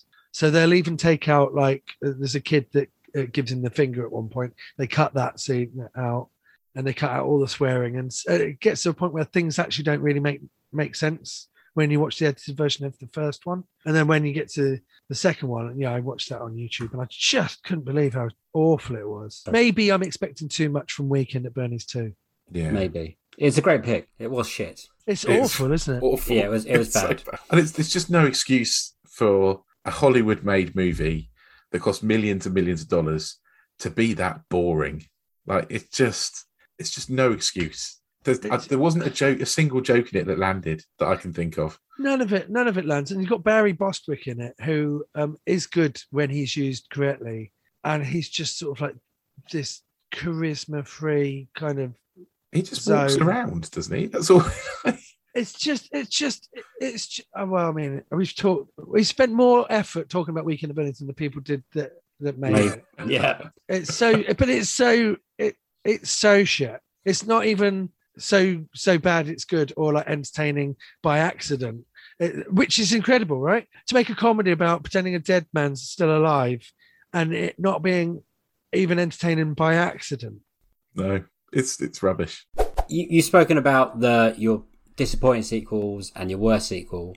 What is the sequel that surprised you the most that you liked it? Oh, So you you got dragged to see it because you like the first one's rubbish, and you like come out and thought that was great. I'm not really sure. It's it's a really good question. I I mean, uh, what I would say is I'm not a massive fan of a lot of the Star Trek films, but some of the Star Trek films are some of my favorite films. Yeah, and bizarre, some of them it's like star trek one not that i hate it or anything like that. It's like i've seen it new uh, i never need to see it again. I'm not even a massive fan of star trek 2 star trek 3 fine. I'll watch it if it was i would have watched it if it was on tv on a saturday night. But star trek 4 i love it. Star trek 5 nothing. I don't even think i've seen star trek 5 star trek 6 undiscovered country one of the best films you know um Really? one of the best, most entertaining. But Christopher Plummer's in it. He's I watched it again because Christopher Plummer was in it, uh, and he died last year. But Christopher Plummer is incredible in it. He's old friends with William Shatner in real life, and so you've got kind of like this sparring on on camera, on film of those two, and it's just a really good, tense it's sort of like the Hunt for Red October. It's like this really tense sort of Cold War era, uh, end of the Cold War, 1980s, 1990s thriller, but set in the Star Trek universe. And um, it came after Star Trek 2, 3, and 4, they're sort of like a trilogy within a franchise. And then Star Trek 5 didn't do very well. And so Star Trek 6 was sort of like, let's just do one more. Let's hope hope it's good, but we'll do one more outing for the original crew and then and then we'll call it a day. And they do it and they really go out on a high. And I think that, you know, you could almost take and leave all of the other films. I love Star Trek 4 because it's about I mean, I saw it. I think it's one of the only ones that I saw at the cinema. I remember my mum took me um, in the when I was like five or six, and I loved it. And in a way that I've never got into the TV show, and it's really only just Star Trek Four and Star Trek Six that I love. Yeah, I think they're kind of like surprising films. Yeah, but I don't know. I don't know. And all like I think what's spectacular about the Rocky franchise is that there are some that are better than others, but the fact that seven films in what do they do? They did five Rockies, six Rockies, six Rockies, two Creeds, two Creeds. So they're, they're, eight films in, and none of them are, are drop below a three-star movie. So between three and five, and and you can you can argue over which ones are better and which one's your favorite. Some people love three. Uh, I think that really four is what you needed. I think one and two are perfect. Three is kind of like same again. You need something new, and then four comes along, and it's like, yeah, great. I think three is the one which is most like Sylvester Stallone rather than Rocky. Yeah. It doesn't feel like he's playing a character anymore. It feels like it's sort of like an autobiography at that point. And then when you go back into four, it's kind of like it's so lean and t- I can't wait for he's recutting it at the moment. Yeah, I can't wait. I, I, can't wait for that. And um, uh, what I like about four is that it's really lean. It's to the point. He's got his heart on his sleeve. He genuinely thinks that you know if we all try really hard we can all get along. And he can he can personally with rocky 4 end the cold war. And you go i it's optimistic. And he's and you know he's not this cynical kind of he's not like this cynical sort of filmmaker that's just cranking stuff out because uh, because he wants to make money. It feels like Sylvester Stallone uses Rocky as a way to express how he really feels. And when he made Rocky Four, it's kind of like it's really excessive and it's overblown and it's over the top. But it's just this when you boil it down, that speech that he does at the end, he means it. And if you have to sit through 90 minutes just to get to that bit, you kind of like yeah. go, he it, it's a guy at the peak of his powers, at the peak of his creative freedom that's decided to make an optimistic, hopeful movie about the world. And you go, fucking hell, hats off to you. And then the fact is, it's a film that's like 80% music montages. Yeah. And you go, I love it. I love it. It's got Dolph Lundgren in it. I love it. I would say Rocky Four. There's no reason why Rocky Four should be good, and it is. Yeah. And then I even like Rocky Five, and then Rocky Six. I think might be the best one out of all of them. And I like Creed, and I like Creed Two a bit, but I I never loved Creed as a character as much as I loved Rocky. I've only seen Rocky and Rocky Four. I've never seen any of the others, so I'm gonna have to go back and watch them all now. But what I'd say is, it, it's like they're all good, and they're the sort of films that you think you won't like because they're boxing movies, but they're not. Like they're romantic comedies. Like the first two are, are, are romantic comedies about a boxer, and then it becomes more about boxing. But um, and I think he lost sight, and he was just like, right, I'm, I'm going to be. It's all about how many, uh, how, how, big my muscles will get. Now I'm in direct competition with Schwarzenegger, so I'm going to go. But I think that um, as a franchise, they're all good. You look at Police Academy. You know they made almost as many films with Police Academy, and they get shit you know? And you look at you look at the halloween films they're so all over the place. You look at the friday any franchise that goes beyond three films yeah. is in, even star wars you know? Yeah. all of that. They made th- two and a half good ones and then they get really ropey with the prequels and then they get almost unwatchable for me with the sequels. But i love star wars but with rocky there's barely a single i don't think there's any bad ones and some of them uh, some of them when you get to rocky six you know rocky balboa some of them are as good as the franchise get i totally agree with you maybe that's my answer no it's a great answer I love it. I love it. I get really excited when people want to talk about Rocky because they were it's like my favorite franchise. It's it's it's such a, but it's such a personal franchise. you know what I mean? It's sort of like yeah. it's it's it's uh, uh, it's autobiographical to him, and people thought that he was he was he'd be a complete laughing stock when he made the sixth one. Mm. And that's what the film's about. It's about a guy that's trying to go back into boxing, and everyone telling him they're all going to laugh at you. It's going to be Yeah. pathetic. And it's sort of like he's writing. You know, it's the film that is also its own making of. You know, it's sort of like you can watch that and you can go, yeah, and that's what he went through making Rocky Six. And uh, and they're just like it, when you're dealing with blockbusters and movie stars, to get a guy that got Oscar nominated twice for the same performance 40 years apart is unheard of. And it happened. And it's Yeah. Stallone of all people. Yeah. He's incredible. Yeah. He is incredible. What is your dream sequel? So my dream sequel uh, would have been a 1990s Evil Dead 4. Army of Darkness was I've I've done other podcasts about Army of Darkness. I think Army of Darkness um, may not be may not be my favorite film of all time anymore, but I've certainly seen it the most, and it's a film that um, that was my favorite film for a very long time. And I don't know what it would be. Maybe Royal Tenenbaums sort of like clipped it when I first saw that, but I don't know what it would be uh, anymore. I, I mean, it's always very difficult to choose a film. You know, when you're there's so many films, and my girlfriend says, "Well, what do you want to watch tonight?" And I say, "I want to see the best film ever made." And she says, "And what is it?" And I say, "I don't know. I haven't seen it yet." Oh, And that Nice. is that is Does that how I approach. up?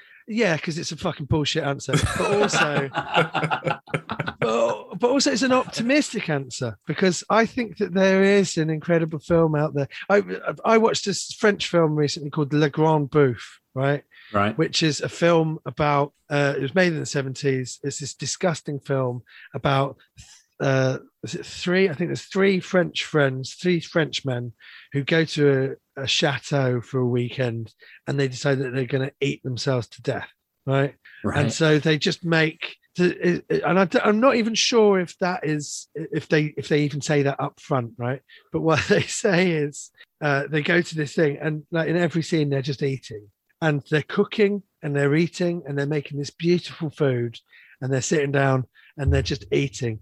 And then over the course of the film they just get fatter and their clothes don't fit. And they're like puking up and they're shitting themselves and they're farting and and uh and there's sort of like this french prostitute that comes and joins them and they're all like eating and there's sort of like this orgy and there's just food and uh, the toilets overflow and it's just like it's just this disgusting. But it was incredible and you go that is what i'm looking for in a movie in terms of i want to see something that my life is different when i and after i've seen it to when it was when i started it If you hadn't And- told me that film was French, I would have guessed. you would have guessed. it's it, it, but honest uh, it, it's it's find it it's brilliant right it's it's sort of like it's a slow burn but as it gets going it's really funny it's really dark and it's just it's it's brilliant and also at the, at the time it's got these three leads in it and at the time uh, one of them's Italian, one of them's French, one of them's I don't know, another French guy, I don't know. Uh, it, but it had one of the guys is from La Cage aux Folles, which was what the Birdcage was based on okay. and that was like this huge French comedy about uh, these two gay guys that own a nightclub. And uh, and then they made it into the birdcage. But that was one of the biggest hits at the time. So you got these three guys in this movie, and they're all basically the French Robert Redford. You know, they're like they're these huge movie stars that we haven't heard of because we're English and ignorant, right? Yeah. But they're these huge movie stars, European movie stars that were the biggest that they get in their country, and they're all doing a film where they shit themselves to death, right? Like Paul Newman, Robert Redford, and Al Pacino have got together in the seventies, and they've made a film where they eat, eat, eat until they shit, right? It's brilliant, right? Anyway, so I when I was twelve, I had a ticket to see Beauty and the Beast on ice, right? I loved Beauty and the Beast as a as a as a movie, as a it, um, as a cartoon, as a Disney film, as a musical. I think Beauty and the Beast is a stunning piece of filmmaking. I loved it. I was a child. I loved Beauty and the Beast, right? And it was uh, it was half term, and uh, what do we do with the kids? Well, we're going to take them to Wembley. We're going to watch Beauty and the Beast on ice. That's in the evening. How do we fill the day? So we went to the video shop and I rented out Army of Darkness. And on the film, on the front cover, it said, trapped in time, surrounded by evil, low on gas. And I thought, that sounds sort of tongue in cheek, sort of ironic. I like the tagline to that. I think I'm going to like this movie. And on the front was this muscle bound guy with a chainsaw for an arm. And I thought, great, rented it out. I watched that film. And when I started the film, I was a child looking forward to watching Beauty and the Beast on ice. And by the end of the film, which is weird, I've got, um, I don't know if you can see, the little chip Awesome. cup that I got from the day that I went to see Beauty and the Beast on ice. Right- Amazing. That's like 25 years old, or however long Oh, amazing. so it's like, well, what am I? What we can do? So we're going to go and see Beauty and the Beast on ice. I was a child, and then I watched Army of Darkness, and by the end of it, I was a man, and I realized that the, you know, like when you grow up, your taste of music is your parents' taste of music until Yeah. you, you know, oh, I like the Beach Boys, I like the Beatles, I like Bob Dylan. Right, and then you listen to your own stuff, and you you find I found like Alice Cooper, and you go, "That's what I like. That's mine."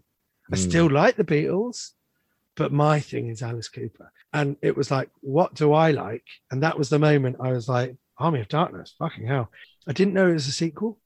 Uh, I'd heard of Evil Dead, but I didn't know about it. I think I first found out about Army of Darkness in Flicks magazine, where it was called Medieval Dead, Army of Darkness, or it was Evil Dead 4, Medieval Dead, or something like that.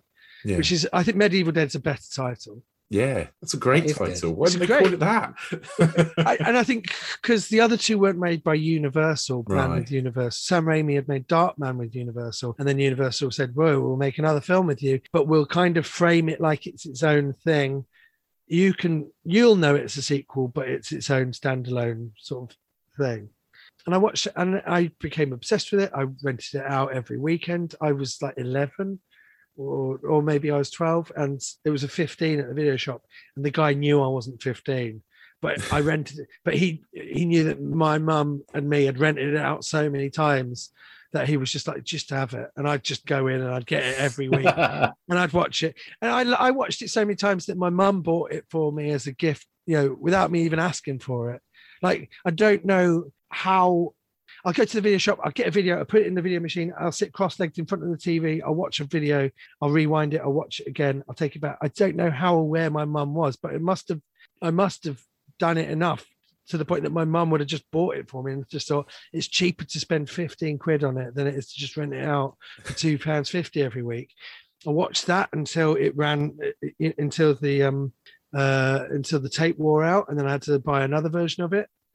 Uh, I bought it in a box set, which was a forefront box set. Forefront used uh, lower quality videotape. So if you watched it four times, it would start decreasing in quality after that.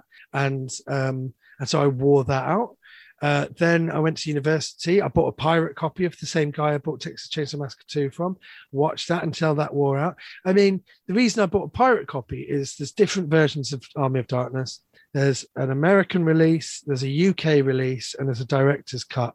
Then there's an Australian TV release, and then there's like loads of others. The best version for me is the UK cut because it has the post-apocalyptic uh, ending and uh, there's a different edit and a different rhythm to it so the battle sequence is edited completely differently and it's got a better f- rhythm to it and it sounds like you're being nitpicky until you watch it and you go oh it doesn't make sense like this it makes sense on the uk cut but it makes sense on the american cut because they're trying to make it an 80 minute movie when in actual fact it's about I think the American cut is 82 minutes and the UK cut is 88 minutes. And the Right, director's cut is 92 minutes.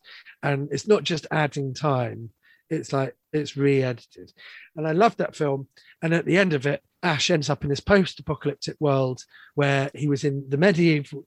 Evil Dead, he's in a cabin. Evil Dead 2, he's in a cabin again, but he gets transported to the medieval times.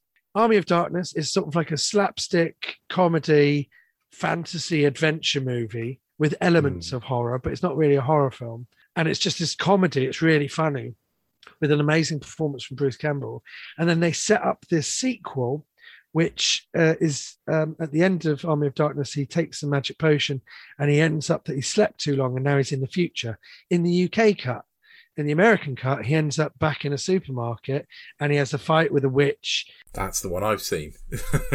And 20 years later, you get the Ash versus Evil Dead TV series, which is a sequel to the American release of Army of Darkness. But the UK cut has this different ending where he wakes up in the future and Big Ben is all fucked up Mm. and you know he's surrounded by sort of like you know twisted metal and um and manufactured products and all this other stuff. that sounds this- better. That sounds like the better ending. he's got this big long beard and it sets it up so that we've done Evil Dead 2 and Evil Dead. They're like one thing for me, right? Yeah, yeah. That's a horror movie. You got Army of Darkness, which is a fantasy adventure, sword and sorcery, medieval romp, right? Mm. And then the, the the next one, Evil Dead 4, would have been this futuristic science fiction apocalyptic movie. What, like Mad Max, I guess, or something like that, where you've got Ash fighting all of these deadites. And that's the film I want, you know. There was 100%. even in the in the late 90s, early 2000s, there was even an interview with the Coen brothers because they um the Coen brothers, Joel Coen did the sound editing on the original Evil Dead, and that's how they met. And then they've got loads of films that like, connect them together, where you know um, they made a film called Crime Wave set in Hudsucker Prison, uh, which was a Sam Raimi film starring uh, Bruce Campbell was in it. And then they made Hudsucker Proxy, which was written by Sam Raimi and the Coen brothers, but directed by the Coen brothers, and Bruce Campbell was in that. And then they both made you know the Coen brothers made Fargo which has a video uh, which has a TV clip of Bruce Campbell in a sick in a soap opera. And then they made Fargo and then uh, Sam Raimi made a simple plan which was kind of like his take on Fargo which was based on a book. So they don't they're like they all love each other and all connected. There was an interview of the Coen brothers in the late 90s early 2000s who was basically saying uh, this is going to be a really long episode by the way guys I'll tell you now. Um, uh, he was saying that at the end of um, they were saying that basically Sam Raimi had written a script about Bruce Campbell at a petrol station fighting deadites, and you go, just make that.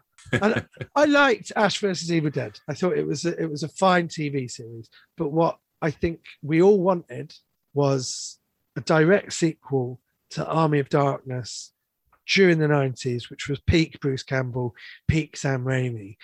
And I just don't think that there was enough interest in it at the time. It became a huge cult classic. Everyone got behind it, and then they made um, the TV series, which again got pirated so much that nobody got a subscription to Starz, which was sort of ahead of its time. And I think that now a streaming service, uh, if you put an Evil Dead show on a streaming service, it would be a, it would be a big hit. Yeah. Mm. I think you needed Phil. I think you needed projects like that to get streaming services going. But it's a shame that Evil Dead was one of the ones that took one of the hits early, where it didn't get enough views to sustain it. Yeah. And I think now it would be perfect, but it was just maybe a few years before its time, and it wasn't sustainable. But um, so, so your dream sequel, if you can make it, would be a follow-on from the UK ending of Army of Darkness. a in- in 1990s a 1990s evil dead 4 which was specifically a sequel to the uk release Yeah, love of it. uh, army of darkness that would be my Well, we make this uh, a podcast. Would you keep Raimi as directing? Would that be? Yeah it's his. He uh, he he writes them he directs them he's he's the best. And bruce campbell when he's like young and flexible and can throw himself on the floor uh with his own hand Do you know, it's just like his physically was incredible. Like it, like when you watch evil dead 2 it's not quite up there with buster keaton but it's kind of like no one else was even close. So he, he was he was doing silent movie comedy Yeah. in the, in the mm. 80s you know You've read his book, the first one, was it the actor of a B movie, wherever it is? Yeah, When they just literally-. Yeah, oh, sorry, that one. And they just planted him on front of a camera on a plank of wood and then just run him through the woods, like don't care Yeah. what hits him on the way. It's just, Yeah, It's- like the amount of abuse that they. oh, I think it's incredible. which It's so inspiring. which is what I think is sort of like a compliment when you look at characters like Stretch from Texas Chainsaw Massacre 2 to say she even sort of you know the fact that that performance evokes Bruce Campbell is kind of like she must have gone through absolute shit. She must have had fake blood poured on her for days and weeks, Yeah, yeah. and it must have been absolutely miserable making that. But it's it's a great performance, and Bruce Campbell, yeah, just the all-time greatest. If um if it wasn't a sequel to Evil Dead, it would be a sequel to Bubba Ho-Tep, where it was Bruce Love it. Campbell playing Elvis again, but this time Ho-Tep. it's such a good film, and and they they should have made a sequel to that, but it never got off the ground. But they were going to make Bubba Nosferatu, and you just go, just give Bruce Campbell the time and the space to like. Put, he should have been Batman. He should have been like, he should have been this huge movie star, Mm. and he's kind of like. He's so charismatic and he's so funny and he's so good looking and he's so sort of like he can do his own stuff. He's brilliant. And you just say, why isn't he the biggest thing on the planet? Yeah. Have you ever got to meet him? Yeah, I've met him twice. Have you? Have you got Yeah. to tell him all these ideas? No, I, I'm yeah, I'm kind of like I never need to meet my heroes. I never need to meet anyone. It's Yeah. kind of like Mhm. I like the fact that it's like with Alice Cooper. I've met him a couple of times. He doesn't remember me. It was a he's a big deal to me. He's given me so much over the years that don't that doesn't include meeting him. You know, all of his music, hi- all of the concerts I've been to see. I love paying my money to go and see him in a concert, and I, pay, I love paying my money to buy a T-shirt, and and I I love the whole process of that. Right, Mm. Yeah, I know what the transaction is. I know I'm a fan. He's the guy on stage, and I don't need to hang out with him. I don't need to meet him. I don't need to do any of that. And I sort of, uh, I, I met him. I met him a few times, and I kind of like, you just want to get through those scenarios without humiliating yourself. You know. Yep. Yeah, Um, yeah, they say don't meet your fan. They they say don't meet your heroes. They say never meet your heroes. And the idea is that your hero is going to let you down somehow. yeah. You know? But actually, it's because you're going to be a dick. That's it. That's I. That's hundred percent what I think. Is don't meet. Yeah, don't meet your hero. Don't, I don't want to meet my heroes because, well, you know, Well, It's, it's I, pleasure I'm to be here, worried I'm going to make a copy of myself. but, but yeah, yeah, it's it's it's it's it's, It's exactly fu- that. it's funny you say that, Nick. But honestly, like before you came on, I was saying to Dave, this is the first one of these I've done where I'm actually a bit nervous because you are someone that I actually really like, and so. But wasn't was I smashing? Wasn't I absolutely Yeah, smashing? You were Put brilliant. you at ease straight away. We hit Yeah. the ground running. We've talked for an hour and 42 minutes. We've had a lot of fucking fun. Um, have. uh, when, when you get Nick Helm on your podcast, you get you get an hour, but you get a, another 45 minutes. That's for sure. I'm assuming it's an hour. I don't know. I didn't look into it. Um, but the thing is that you'll always say something or you'll do something that you will you you'll remember forever that you cringe at yeah. and and Mm. people and I'll do like signings after my gigs and I'll sign stuff and I'll meet people and 99% of the time we have this lovely sort of like human transaction where I'll talk to them and they'll talk to me we'll have a little chat and and then they'll move on and then I'll talk to the next person and we'll have and 99% of the time it's lovely and then you'll get someone that comes up to me and goes all right you big old cunt how's it going and it's sort of like what what do you want me to say to that I'm not on stage. I'm just honestly, just literally a human being stood in front of you. And that and it's just like how well do you think this interaction is going? And and I'm I always go, ah, you know, I've met Bruce Campbell and I've met Alice Cooper, and I know that tomorrow you're going to regret this. uh, maybe not today, maybe not tomorrow, but soon for the rest of your life. And I just I always try and help people through those moments where you go, what do you really want to talk to me about? You know, but yeah, it's it's I, I've I've I've met Bruce Campbell. what, what do you think of this? Because they're going to do a fourth. They are doing now a fourth Evil Dead filmed filming now. I think. Yeah, What do you think of that? It, it, it will be a fifth because they made the Evil Dead rem. Well, what was it? It was sort of a remake, uh, but at the end there was a really weird cameo from Bruce Campbell in it, which didn't really make any sense. No. So because it wasn't it wasn't set up as a sequel, and there were different rules to the book, so it wasn't the same book. It felt like it was a a remake, and then they tied it into the original franchise, which I think I think they shouldn't have done. I thought the Evil Dead. I've seen the Evil Dead films so many times, right?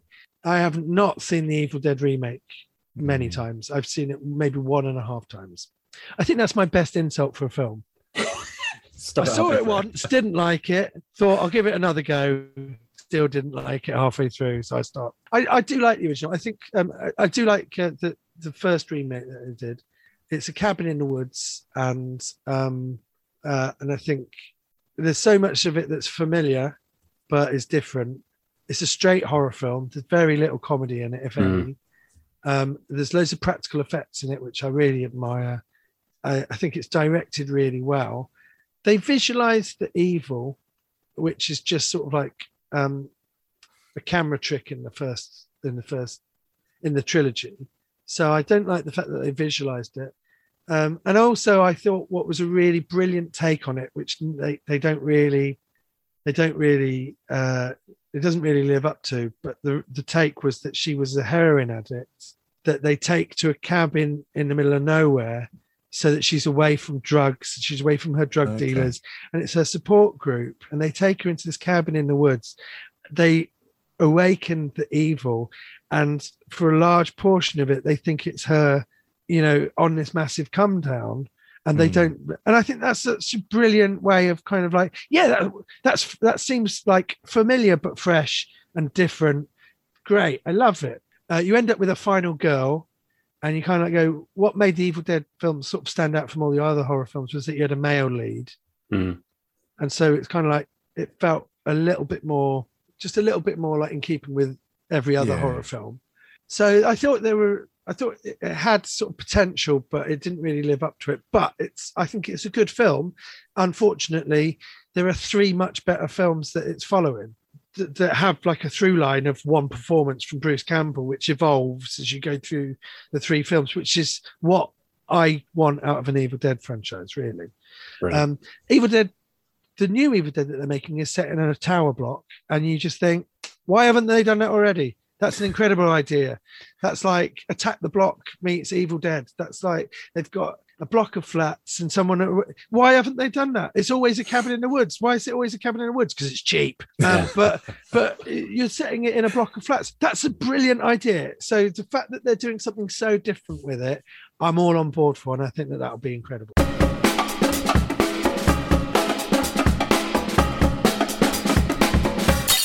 And those were Nick Helm's unequal sequels.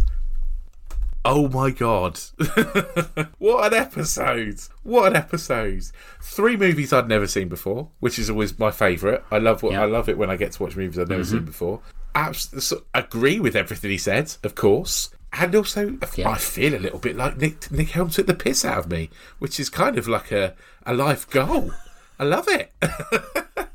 I like to think that now we're best friends with Nick Helm. I genuinely wish we were. I, I, I, I was a little bit starstruck. I've got to be honest. I was a little bit babbly Yeah. and talk nonsense. I'm sure, but hey, you know who wouldn't be? It was great. It was so much fun. Thank you, Nick, so much for uh, coming on our podcast. Um, we really appreciate you coming on. Like we said, we're, we're massive fans of your comedy. Uh, really, lo- we played it down, but we do really love Uncle. Yeah. So, and we love your comedy. And if you are interested in Nick's comedy, he is going on tour pretty soon.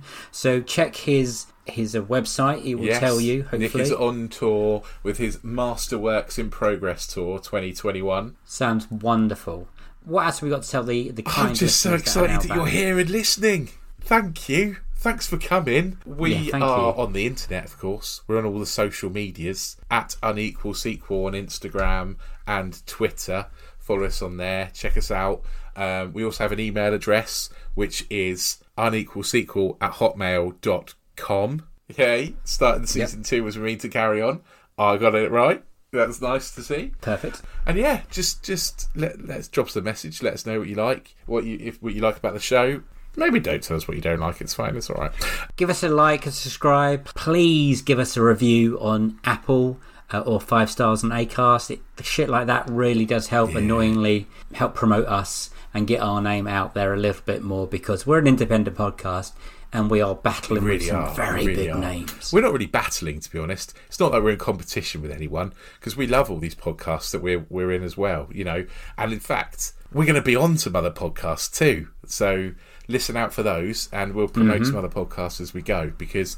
We're all in this pod family together, Yes. and you know we all want everyone to listen. And on that note, if you really like sequels, go and have a listen to the Sequelizers podcast too, because those guys are brilliant. They are they are a cut above us in- intellectually when it comes to movies. Go and give them a listen. I can't argue with that. I can't argue. but do come back. If Yeah. this is the first episode of this you've listened to, there is there are thirty odd more episodes for you to go and listen to, including all the extras as well. So go back to give season one a try. There are some Yeah. really great guests on there. If you like comedians, you will find some more comedians on there too. Um, but also some really really great other people giving us their their favourite sequels. And come back next week, next Monday, for another brilliant episode with another brilliant person. I'm not going to tell you who it is though, because that would spoil the surprise. No. Thank you from me, and thank you from the big man. Bye. It's Yeah. not. I normally say bye, and he does it. He, like he got confused by that. You're going to keep that from in and not cut it out now, and a bye you? from him. no, no. Let's let's wrap. It's a bye from me Bye. and a bye from him. Have a good week. See you next Cheers, week. mate. Bye.